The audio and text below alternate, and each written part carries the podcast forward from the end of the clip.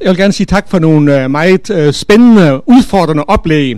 Også øh, sige tak til øh, de tre organisationer, der står bag det her arrangement. Jeg synes, det er flot at se, at man... Øh, jeg vil ikke sige, at man samles for alle hjørner af kirkelivet. Det vil ikke sige, at man samles på tværs af nogle øh, øh, skæld.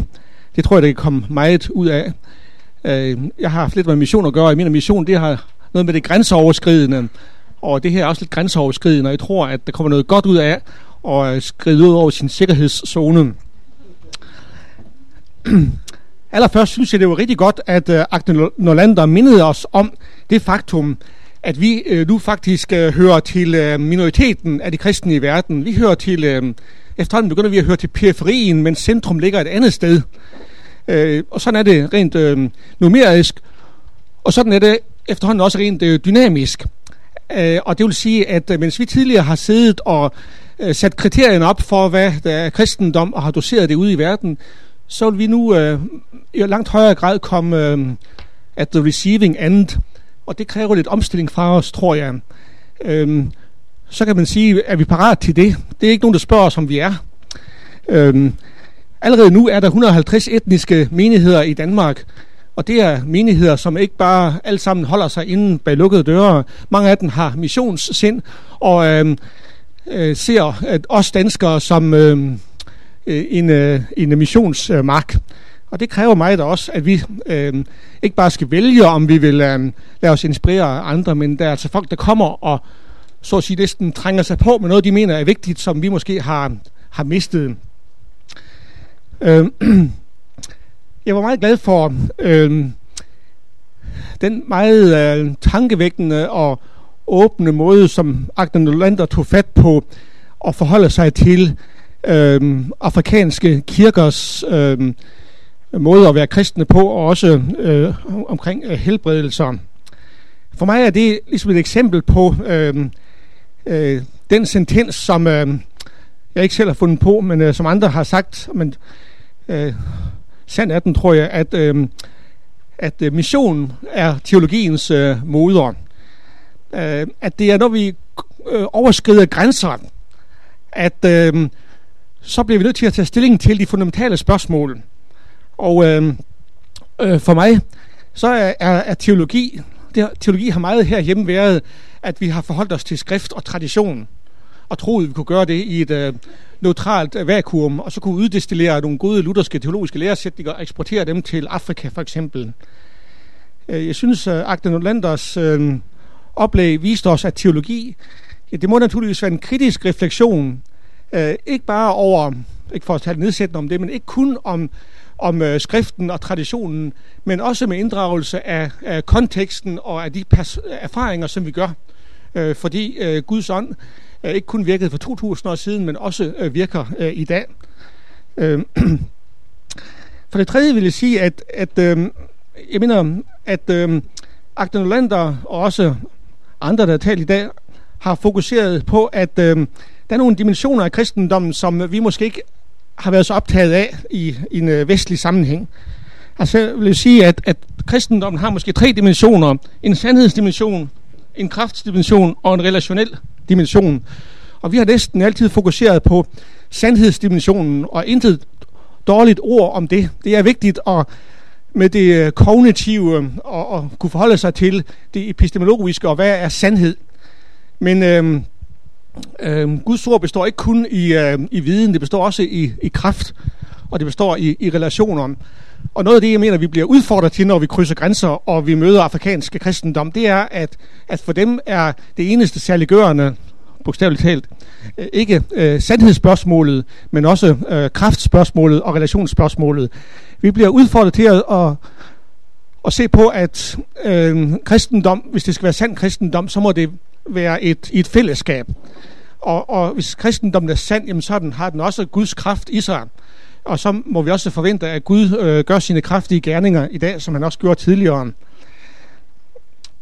Øh, så har jeg også bemærket, at, at der hos øh, øh, oplægsholderne øh, øh, har været en, øh, en måde at tænke på, som jeg synes er meget øh, rigtig. Det kommer måske øh, øh klarest frem hos øh, Jens Linderoth, hvor han taler om det øh, kristologiske, eller det, øh, hvad kaldte du det?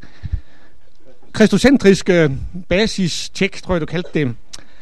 Øhm, og det ser jeg som en, en, en, øh, måde at tænke på, som jeg tror, vi skal lade os udfordre. Vi er ofte parat til at tænke i det, man kalder øhm, bounded set, hvor vi tænker i klare afgrænsninger, så vi kan sige, alt er det her indenfor eller udenfor. Øh, og hvis, hvis der er noget, der er udenfor, jamen, så er det helt udenfor. Og så er det måske sekterisk og helt forkert. Bare der er én ting, der er fejl. Altså, et eksempel, jeg hørte om, det var øh, John Stott, som jeg sætter meget pris på, at øh, han efter sigende skulle have øh, haft en forståelse af fortabelsen, at det havde at gøre med en annihilation. Det er noget vældig fint. Altså til indtegørelse. Og så er der en gruppe, der sagde, fordi at han har den forståelse, som de mente var forkert, så kan vi ikke længere bruge ham. Det er sådan en slags øh, øh, bounded set-tænkning, hvor man ligesom øh, fokuserer meget stramt på grænserne hele tiden. Alle grænser, hvor alt skal øh, være på plads. Hvor hvis der er en fejl, så er det hele fejl.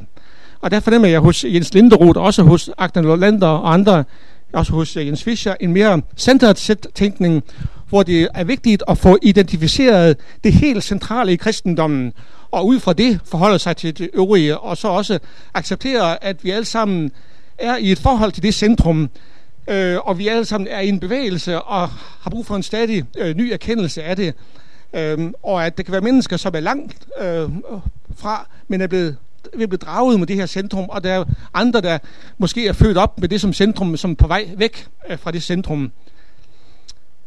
Øhm, og så giver jeg fuldstændig ret i øh, det, som Linderoth også var inde på, at, øh, at nu skal vi ikke gå i den grøft og sige, bare det er afrikansk, så er det fantastisk. Jeg mener, vi har i høj grad også brug for at bedømme de ånder, der kommer fra, fra Afrika, for de er bestemt lige så store syndere, som, som vi er. Uh, men øh, Øh, vi har måske brug for øh, i en øh, periode ikke at øh, bedømme alt fra, fra Afrika sådan meget, meget øh, hårdt, øh, men have en, en åbenhed, øh, fordi øh, vi har altså brug, vi har altså far for, at vi smider barnet ud med badevandet, hvis vi øh, identificerer alle de øh, større og mindre fejl, vi kan finde. Øh, fordi hvor, hvor der er vækkelse, der øh, sker det meget godt, men øh, der kan også godt være nogle skæver rundt omkring. Og derfor går det ikke an at smide hele vækkelsen væk, bare fordi der i vækkelsens periferi optræder nogle ting, som er, er, er problematiske. Så har jeg fornemmet på øh, det, som øh, Agne Nolander har sagt om øh, øh, helbredelse, og egentlig også det Linderoth var inde på, at øh, vi måske har brug for at lade os belære, ikke af afrikanere, men af en amerikaner, der hedder Hebert, som har lavet den model, jeg har skildret herop, hvor han skældede mellem de øh, fænomener, vi møder i vores øh, hverdag, også i kirken. Øhm, og øh, vi kan dels skældne mellem øh, levende øh, og, øh, og personlige øh, magter, og så det mere upersonlige mekaniske. Men det er ikke det afgørende her. Det afgørende er, at der er nogle øh, fænomener, som er transempiriske, altså som vi ikke kan måle og veje. Og så er der nogle empiriske fænomener. Og, og der er fænomener, der hører til det hinsidige, det mere transcendente, og så nogle, der hører til vores verden, øh, den dennesidige, øh, måske mere immanente øh, verden. Og meget ofte, så opererer vi hernede udelukkende videnskabeligt, og herop øh, øh, omkring det, der har med øh, øh, Guds øh, verden, det metafysiske og det eskatologiske, det her er så teologiens verden. Og meget ofte har vi et problem i Vesten med at forholde os til den her øh, midtergruppe.